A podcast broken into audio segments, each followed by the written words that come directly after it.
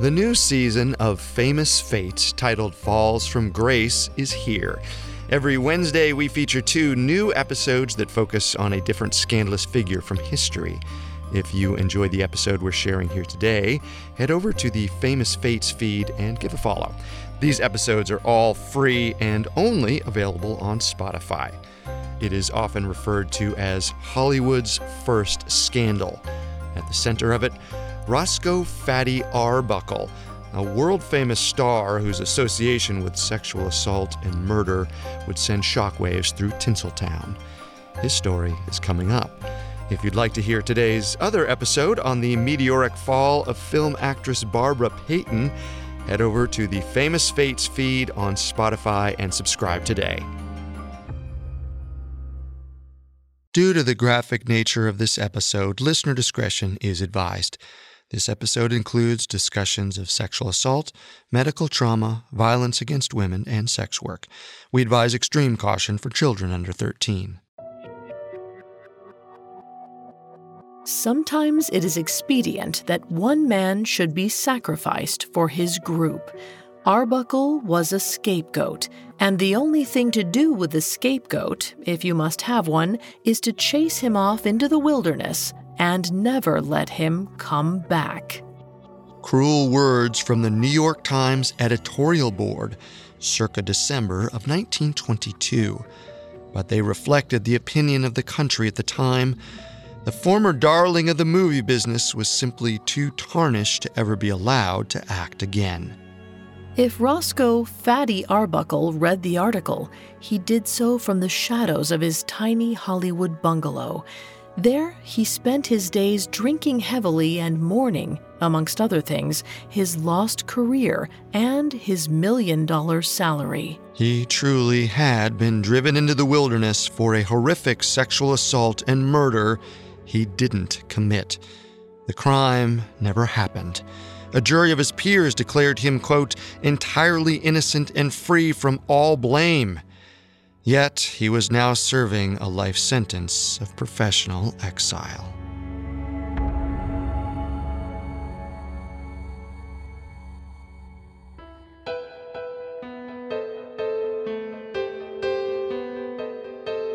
Hi, I'm Vanessa Richardson. And I'm Carter Roy. And this is Season 2 of Famous Fates, Falls from Grace. This season, we're examining once-revered historical figures whose stories ended in less than savory ways. Every week, we're bringing you two episodes examining the lives of two fascinating people in the same industry. They were beloved for their incredible accomplishments until they were reviled for their sins. This week, we're covering actors who dazzled on the silver screen until their personal lives became Greek tragedies. In this episode, Roscoe "Fatty" Arbuckle, the silent film era's favorite funny man, until charges of sexual assault and manslaughter left him blacklisted and destitute, despite his acquittal.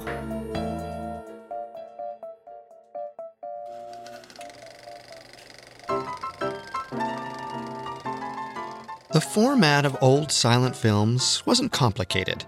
Actors emoted without words, accompanied by live music played in the theater. When narration was necessary, it appeared between scenes on slides called intertitles. Flawless comedic timing was absolutely essential. So was the ability to convey grief, joy, or romantic love through the eyes alone.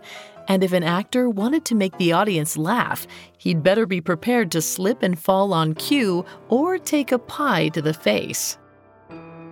Those who excelled at this art were rewarded with fame and fortune, not to mention the love of their adoring fans. And aside from Charlie Chaplin, in September of 1921, the public loved no actor more than 34-year-old Roscoe "Fatty" Arbuckle. From his Paramount contract, Arbuckle earned a cool $1 million per year, or about $13 million today.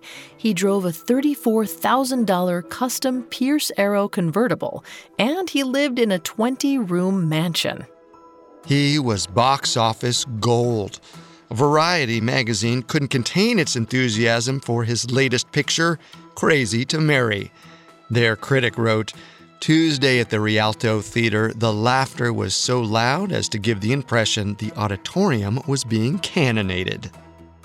The key to Arbuckle's comedic genius was his willingness to transgress social norms, starting with his appearance. He weighed 275 pounds, a size so unusual in cinema that for the first few years of his career, he received fan mail addressed to that fat boy. A less clever actor might have leaned on cheap pantomimes, like getting stuck in narrow doorways or overeating on screen. Arbuckle refused to do either. Instead, he used his size and his nickname, Fatty, to play a wider variety of roles than thin men could. He routinely cross-dressed for his films, often portraying a portly matron, essentially a white jazz-age version of Tyler Perry's Medea. Prohibition-era morality normally considered cross-dressing perverse, but Arbuckle got away with it on the grounds of his size. The public saw his heaviness as immature and asexual. Therefore, he could wear dresses and be called playful, not kinky. Not only could he play both men and women, Arbuckle sometimes acted like a baby, literally.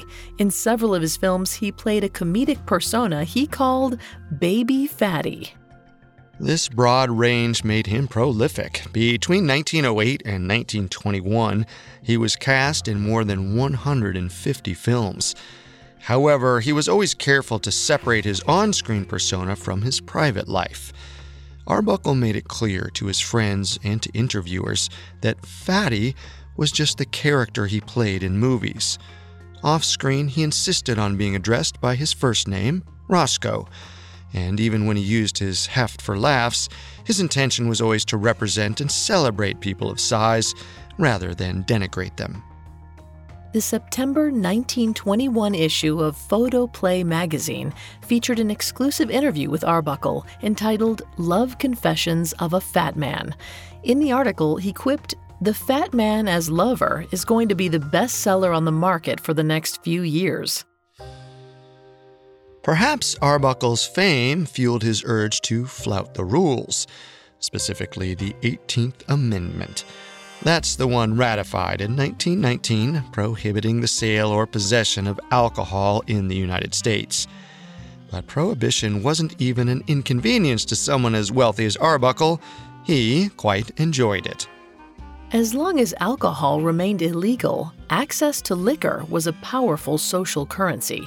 Moonshine became a way for rich men like Arbuckle to flaunt their status, impress women, and attract guests to their parties. Drinking was one of Arbuckle's favorite hobbies, especially in groups. That's why on September 3rd, 1921, he ditched work for play. He was supposed to appear in a Labor Day parade promoting Paramount Pictures on September 5th, driving the Pierce Arrow. They'd advertised his involvement heavily. But Arbuckle was in no mood to engage his fans. A few days earlier, he'd suffered chemical burns to his buttocks after accidentally sitting on an acid-soaked rag while having his car serviced. The embarrassing injury forced Arbuckle to sit on a donut-shaped padded rubber ring, so he wasn't in parading spirits. And besides, one of Arbuckle's many friends, 27-year-old small-time director Fred Fishback, had a gin party planned in San Francisco, with rooms, guests, and liquor already secured. All Arbuckle had to do to have a good time was get himself and Fred there. So on Saturday morning, Arbuckle blew off the Paramount parade in favor of the open road. In addition to Fishback, along for the ride was Lowell Sherman, a 32-year-old actor who specialized in playing villains and bad boy types. Noticeably absent was Arbuckle's wife, Minta Durfee. They were living out a trial separation, and Arbuckle was happy to go party without her. That night, when the Pierce Arrow finally roared into San Francisco, Arbuckle, seated on his rubber donut, steered it to the opulent St. Francis Hotel in Union Square, which featured a basement speakeasy. Arbuckle and his friends rented rooms 1219, 1220, and 1221. Connecting doors turned the trio of rooms into a shared suite with two bathrooms. Shortly after their check-in, a delivery of bootleg gin and scotch arrived. The next day, Sunday, the men stayed up late to catch the cabaret show at a nearby high-end cafe. Sherman flirted with the chorus girls, inviting two of them to come party with the trio the next day. Arbuckle went to bed after the show and slept late the next morning. Meanwhile, his friends met several people in the hotel's common areas and invited them up to their rooms. By the time Arbuckle woke up, around 11 a.m., the gin and scotch bottles were open, and the guests were asking for music. Still bleary-eyed and dressed in pajama bottoms and slippers, Arbuckle called the hotel staff and asked them to bring up a Victrola record player. When he dropped an original Dixieland jazz band record on the turntable, Arbuckle had no idea he was choosing the soundtrack for the last day of his life as a movie star. That's coming up next. Now, back to the story.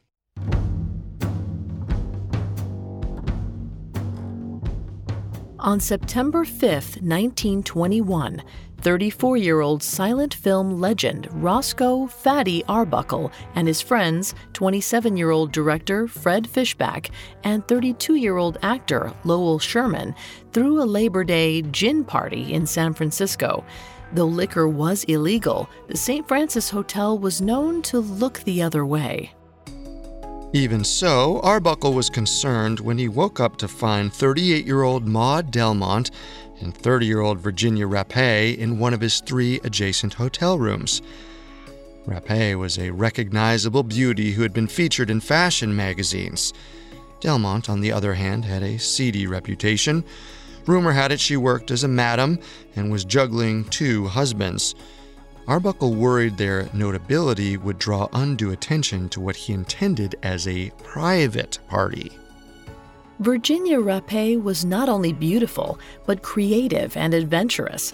For years, she'd been a notable advocate for female independence and had even publicized her signing of an anti-marriage pact with two other women when she was a young model. By the time she walked into Arbuckle's hotel room on Labor Day, though, Virginia Rappé was feeling lost. She'd recently split from her director boyfriend, Henry Lehrman, who had cast her in four of his films. Now, she was afraid she'd lost the best thing going for her acting career. Rappé was excited to meet Arbuckle, hoping to glean a few tips for landing more roles. She stayed close to him throughout the party, flattering him by drinking several of his favorite cocktails, orange blossoms. Arbuckle never did get dressed, opting to stay clad in pajama bottoms. Perhaps to make the hosts feel less awkward, some of the guests changed into pajamas too. Maud Delmont borrowed a pair from Lowell Sherman, with whom she was flirting, despite possibly being already married to two men. In the early afternoon, Fred Fishback departed in Arbuckle's car to look at seals on the beach. Arbuckle took the opportunity to throw out one of Fishback's friends, an uncouth dress salesman. It was then a party of six, Arbuckle and Sherman cheerfully drinking with Delmont, Rappé, and the chorus girls. Arbuckle was happy to laze the day away, dancing the foxtrot with the ladies and cracking jokes. He also took time to have another dozen bottles of booze delivered. His guests were going through the gin in record time. After the dancing, Rappé made her move, cozying up to Arbuckle on the sofa in room 1220, perhaps in search of career advice. Meanwhile, Maud Delmont and Lowell Sherman disappeared from the party. A little while later, Rappé, feeling the effects of her cocktails, tried to enter the bathroom in room 1221, only to find the door locked. When she knocked, both Delmont and Sherman shouted back that the bathroom was occupied. So Rappé went the other direction, to the bathroom in room 1219. Then, shortly after 3 p.m., Arbuckle got up from the sofa and followed her, closing the adjoining door behind him.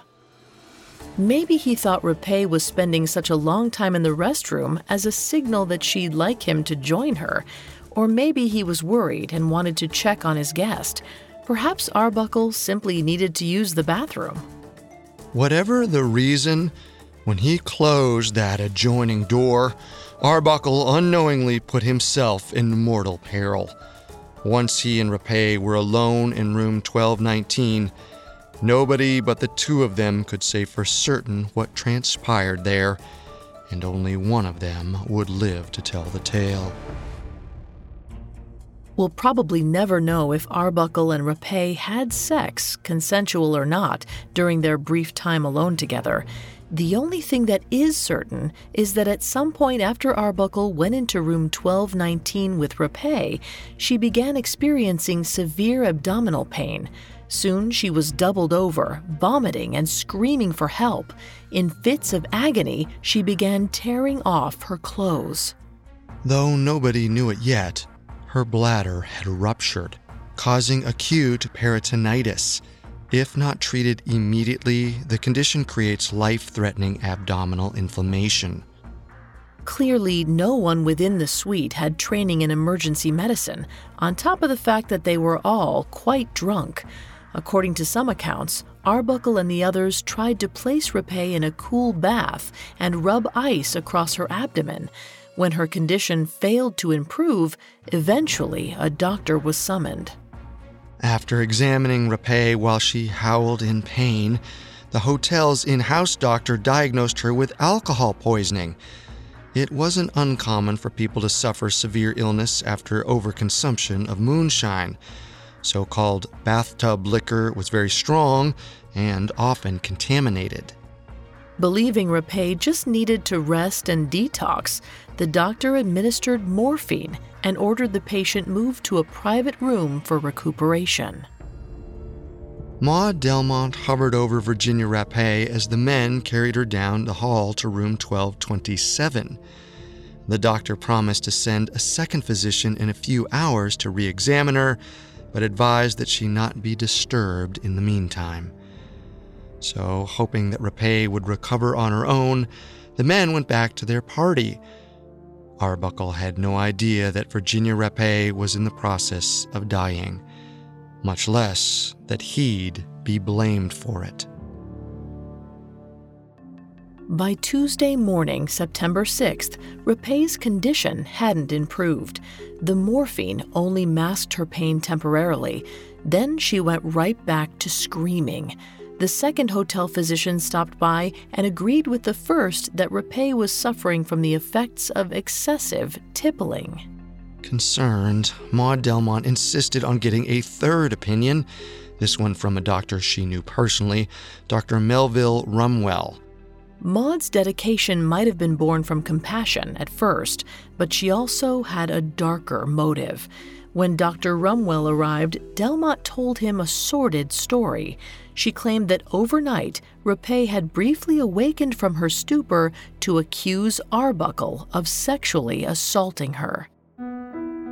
Dr. Rumwell's examination didn't support that story. He found no evidence of injury nor of recent sexual intercourse.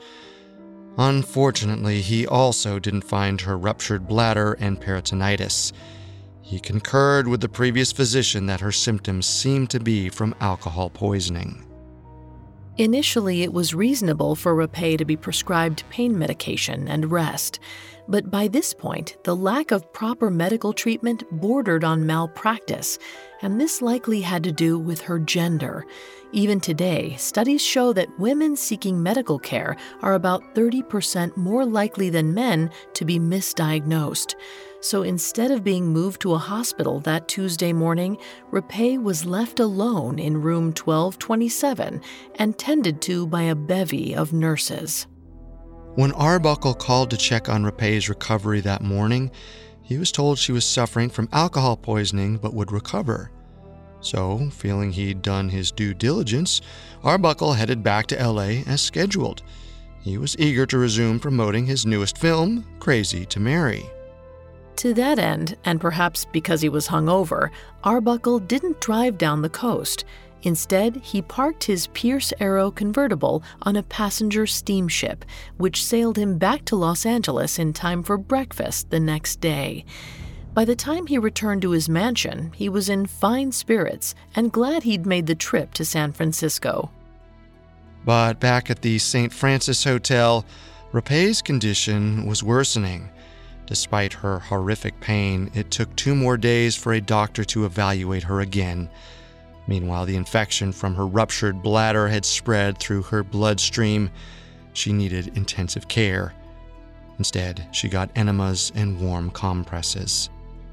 On Wednesday, September 7th, Maud Delmont stole away from the sick room to send a telegram to 2 of her friends.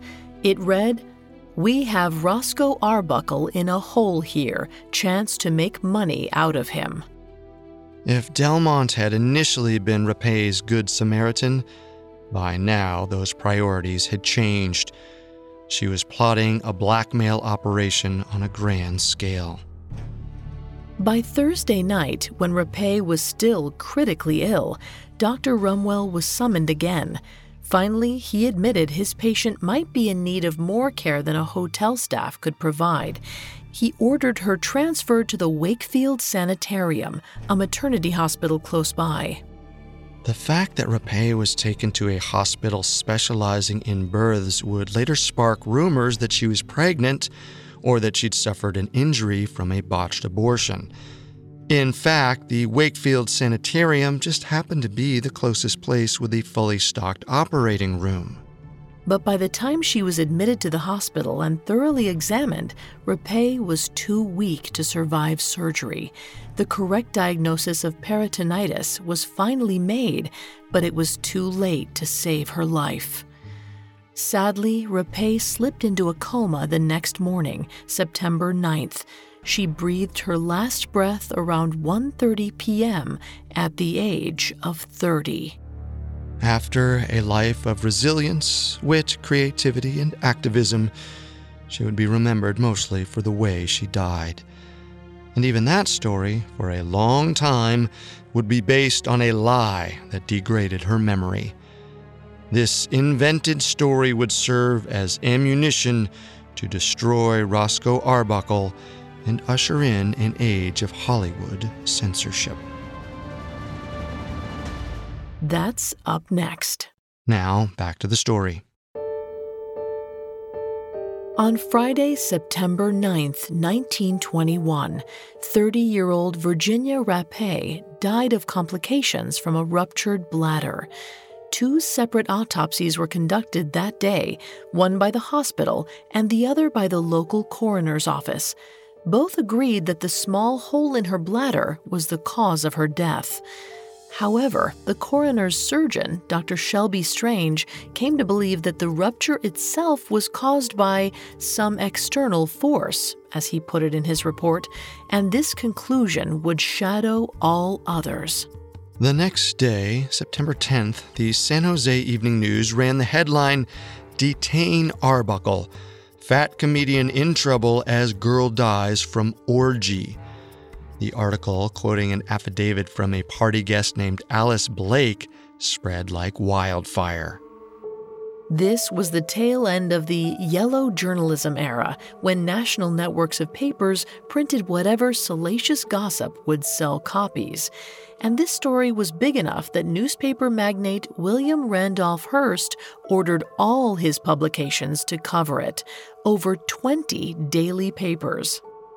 Hearst would later say the Arbuckle story sold more papers than the sinking of the Lusitania. Newspapers were frantic to one-up each other with scandalous coverage. From San Francisco to Los Angeles, all the way across the country to New York and Pittsburgh, Hearst publications all ran stories about Rappé's death on September 10th. These articles, along with leaked autopsy findings, fueled the rumor mill. Pretty soon, many people falsely believed that Arbuckle had sexually assaulted Rappé with either a broken bottle or a jagged shard of ice, which punctured her bladder. The alternate speculation was also dour. Some people thought it was more likely that Arbuckle was so heavy Rappé's bladder bursts when he laid on top of her. Neither boded well for Arbuckle, who immediately issued a statement reading, "We sat around and had some drinks, and pretty soon Miss Rappé became hysterical and complained she could not breathe and began to tear her clothes off. At no time was I alone with Miss Rappé." This was unconvincing and not entirely true. The two had been alone, albeit not for long. He went on to issue a subsequent statement, claiming there were no locking doors between room 1219 and 1220. Another lie. Backpedaling still, he then claimed Rappé panicked in front of everyone, which was also false. None of Arbuckle's statements even made a dent in the speculation. Once the story was out, whatever truth it held, it couldn't be silenced. So, the same day the story broke, Arbuckle consulted his management and decided to turn himself in. He hired two excellent attorneys to accompany him, Frank Dominguez and Charles Brennan, then made the long drive back to San Francisco. At 8:30 p.m., he entered the San Francisco Hall of Justice to voluntarily submit to questioning. To protect their client, though, the two lawyers mostly muzzled him. He admitted to only the least serious of criminal acts, drinking and buying alcohol. When the district attorneys asked him anything about Rappé, he stayed mum. One of the men present later joked that he wouldn't even admit his name was Roscoe Arbuckle. The investigators began to suspect Arbuckle had made the trip merely to protect his reputation. He wanted fans to see him being a good boy so they wouldn't boycott his movie. Aggravated, the assistant DAs ordered Arbuckle arrested for murder. Just before midnight on September 10th, he was cuffed, dragged through a gauntlet of reporters, photographed, and booked. What Arbuckle didn't know when he turned himself in was that the assistant DAs had been primed. Maud Delmont had been to the Hall of Justice before him and had given an inflammatory statement. According to Delmont, Arbuckle had seized Rappé and told her, "I have been trying to get you for 5 years." Then he took her into the bedroom, locked the door, and wouldn't let Delmont in. By the time she saw Rappé again, Delmont claimed the younger woman was howling, "He did it. I am dying." Delmont also claimed to have seen huge bite marks on Rappé's neck and legs. No such marks were found during the autopsy nor noted by any doctor. Not to mention, Delmont was in room 1221's bathroom with Lowell Sherman when Rappé went into room 1219 with Arbuckle, so she wasn't even in a position to witness the interaction she described between Arbuckle and Rappé. District Attorney Matthew Brady must have noticed some inconsistencies in the story, but he had higher political ambitions. Putting Arbuckle behind bars for a horrific sex crime would make him a household name. So on September 12th, Brady told the public, "I will spare no effort to punish the perpetrator of this atrocious crime." As the second most famous man in movies sat in jail awaiting trial, his films were pulled from theaters nationwide. His name was now only seen in headlines rather than on marquees. And there was salacious headlines aplenty. As a grand jury convened on Tuesday, September 13th, the San Francisco Examiner alone printed 17 Arbuckle-related stories. When there weren't any new developments, reporters began making up facts. The actual party had been attended by less than a dozen people, with none but Arbuckle being famous. But by the time the papers were through retelling the story, there were rumors about cocaine, narcotics, and A-list guests. Philadelphia's Evening Public Ledger claimed there was a secret Hollywood fraternity called the Live 100 that routinely held celebrity orgies. The newspapers delivered the American public a new version of Arbuckle. Not the benign film star, but a grotesque symbol of Hollywood excess. It almost didn't matter what happened to him at trial. Fatty Arbuckle would forever be a name steeped in the worst kind of infamy. On September 28th, Judge Sylvain Lazarus held a preliminary hearing to determine whether or not there was enough evidence to charge Arbuckle with murder. He decided there wasn't. But in perhaps one of the most bizarre rulings in all of criminal law, he declared, "I do not find any evidence that Mr. Arbuckle either committed or attempted to commit rape. But we are not trying Roscoe Arbuckle alone. We are trying our present-day morals. I have decided to make a holding on the ground of manslaughter." Translation: there's no evidence for either sexual assault or murder. However, to make an example of Arbuckle and highlight the immorality of present society, I'll allow him to be tried for manslaughter. While this conclusion likely wouldn't be permitted today, people were so angry at Arbuckle, they were willing to accept it. So, with Judge Lazarus's blessing, a manslaughter trial was scheduled for November. D.A. Brady wasn't pleased about not getting his murder charges, and there was more bad news for him just around the corner. He soon learned about Maud Delmont's disturbing telegrams, in which she referred to Rappé's fatal illness as an opportunity to make some money. After looking into her background further, Brady discovered her alias, Madame Black, and that she had a history of blackmail and extortion. It was abundantly clear that the prosecution's supposed star witness wouldn't hold up to cross-examination. If Brady wanted Arbuckle convicted, he needed a different strategy. Let's pause here to acknowledge one of the strangest things about this story. Though Maud Delmont's telegram shows she intended to blackmail Roscoe Arbuckle, she seemingly never did. Perhaps there's a piece of the story that was successfully kept secret all these years, or maybe Arbuckle turned himself in so soon and stayed in jail so long, she missed her opportunity. By the time the manslaughter trial began, on November 14, 1921, Arbuckle had hired yet another attorney, Gavin McNabb. Though competent, he was a further drain on Arbuckle's finances, which were already on life support. D.A. Brady was hamstrung by not being able to call Maud Delmont. In her stead, he relied on one of the two chorus girls at the party, Miss Z. Prevost. Unfortunately, she wasn't able to tell a story nearly as salacious as Delmont's, so most of the prosecution's case was based on flimsy evidence, some fingerprints on the doorframe, and those three words on the second autopsy report, some external force. The defense, on the other hand, came out swinging. McNabb introduced evidence that Rappé had a chronic medical condition that could have caused her bladder to rupture spontaneously. He also called her doctors to testify she hadn't complained to them about being assaulted, and Arbuckle testified convincingly in his own defense. As the world waited for the jury's verdict, it seemed clear to those in the courtroom that the defense did the better job of trying their case. Even the newspapers were changing their tune after hearing the evidence, with a UP Wire story on December 2nd declaring, "It is considered a foregone conclusion that Arbuckle will be acquitted." After 44 hours of deliberation, the jury returned on December 4th with no verdict. 10 jurors were voting for acquittal, but 2 stubbornly insisted on voting for conviction.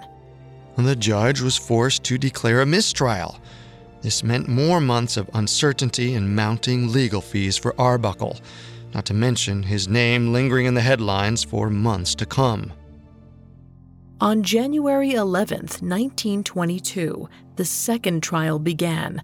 This one went even better for the defense. The chorus girl, Z. Prevost, admitted under cross-examination that she'd been pressured to lie by D.A. Brady, with the prosecution's main witness admitting to perjury and Maud Delmont still out of sight. The defense got so cocky they didn't even call Arbuckle to testify. McNabb even waived the right to make a closing statement to the jury. Big mistake. On February 3rd, the new jury again returned deadlocked. this time 10 to 2 in favor of conviction. So yet another trial was scheduled, leaving Arbuckle to ogle at his legal fees. He was deeply in debt to the tune of $700,000, worth nearly $11 million today. The third and final trial kicked off on March 16, 1922, 8 days before Arbuckle's 35th birthday. This time, Arbuckle ordered his lawyers to be as aggressive as possible.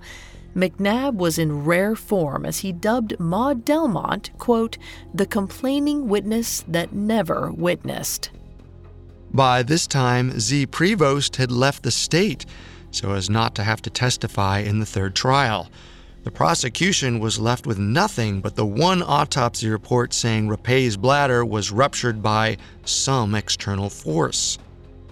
On April 12th, after making an impassioned closing statement, the defense rested and the jury began to deliberate. They returned after only 5 minutes with a unanimous vote to acquit. Not only did they clear Roscoe Arbuckle of wrongdoing, the jury wrote him a note of apology, reading in part, "Acquittal is not enough for Roscoe Arbuckle. We wish him success and hope that the American people will take the judgment of 14 men and women who have sat listening for 31 days to evidence that Roscoe Arbuckle is entirely innocent and free from all blame." A stunned Arbuckle posed for photos with the jury. He almost couldn't believe it. After a 7-month ordeal and 3 trials, he was a free man. A free, poor man. The legal fees meant a fire sale of his mansions and custom cars, and on April 18, 1922, 6 days after the acquittal, Arbuckle was banned from ever working in movies again. This order came down from Will H. Hays, head of the Motion Pictures Producers and Distributors of America Censorship Board. He later created the infamous Hays Code, which limited creative expression in film for decades. While Will Hays would eventually have a change of heart and lift Arbuckle's ban that December, the decision was too late. Arbuckle had come to symbolize to the public a sinful era of silent film, which Hollywood preferred to forget. Talented or not, he stayed unemployed. Banned from his industry, a pariah in public, and nearly penniless, Arbuckle slunk off to lick his wounds at a tiny Hollywood bungalow. Even though he'd promised his wife he'd put liquor aside permanently, that oath was broken before long. She divorced him 2 years later in 1924. Arbuckle would go on to remarry twice more within 7 years, both times to younger women. He tried his shot at directing, too, under the pseudonym William B. Goodrich, a pun on Will Be Good, but he was said to be so depressed his assistants had to do most of the work. In the early 1930s, Arbuckle briefly staged an acting comeback. He made multiple successful short films, and on June 29th of 1933, he was cast as the star of an upcoming Warner Brothers feature. He went out drinking to celebrate both his new contract and his first wedding anniversary. He felt like his fortunes might finally be changing. Perhaps the world was really ready to love him again. He never got to find out. That same night, he suffered a massive heart attack in his sleep and died painlessly at age 46. Very few of his films outlived him.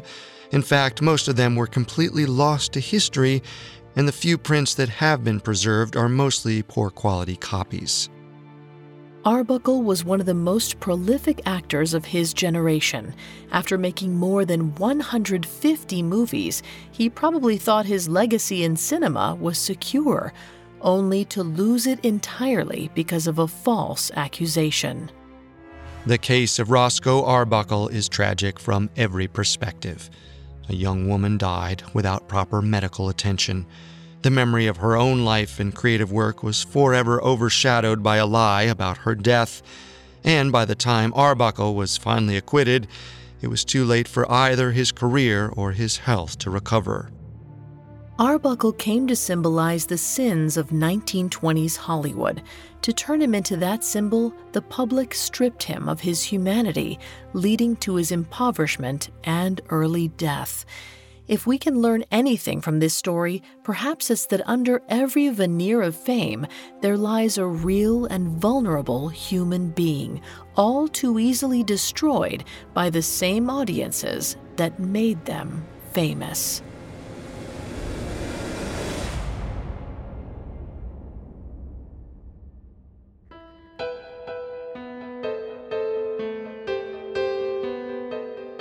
Thanks again for tuning in to Falls from Grace. We'll be back next week with new episodes on two writers who, like Fatty Arbuckle, were blackballed due to a moral panic: Oscar Wilde and Dalton Trumbo.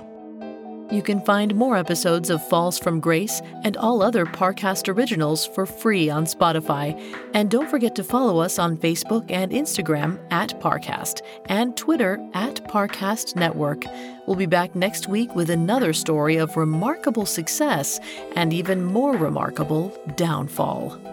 Falls from Grace was created by Max Cutler and is a Parcast Studios original. Executive producers include Max and Ron Cutler. Sound design by Anthony Valsic, with production assistance by Ron Shapiro, Carly Madden, and Joshua Kern. This episode of Falls from Grace was written by Yelena Warr, with writing assistance by Kate Gallagher, and stars Vanessa Richardson and Carter Roy.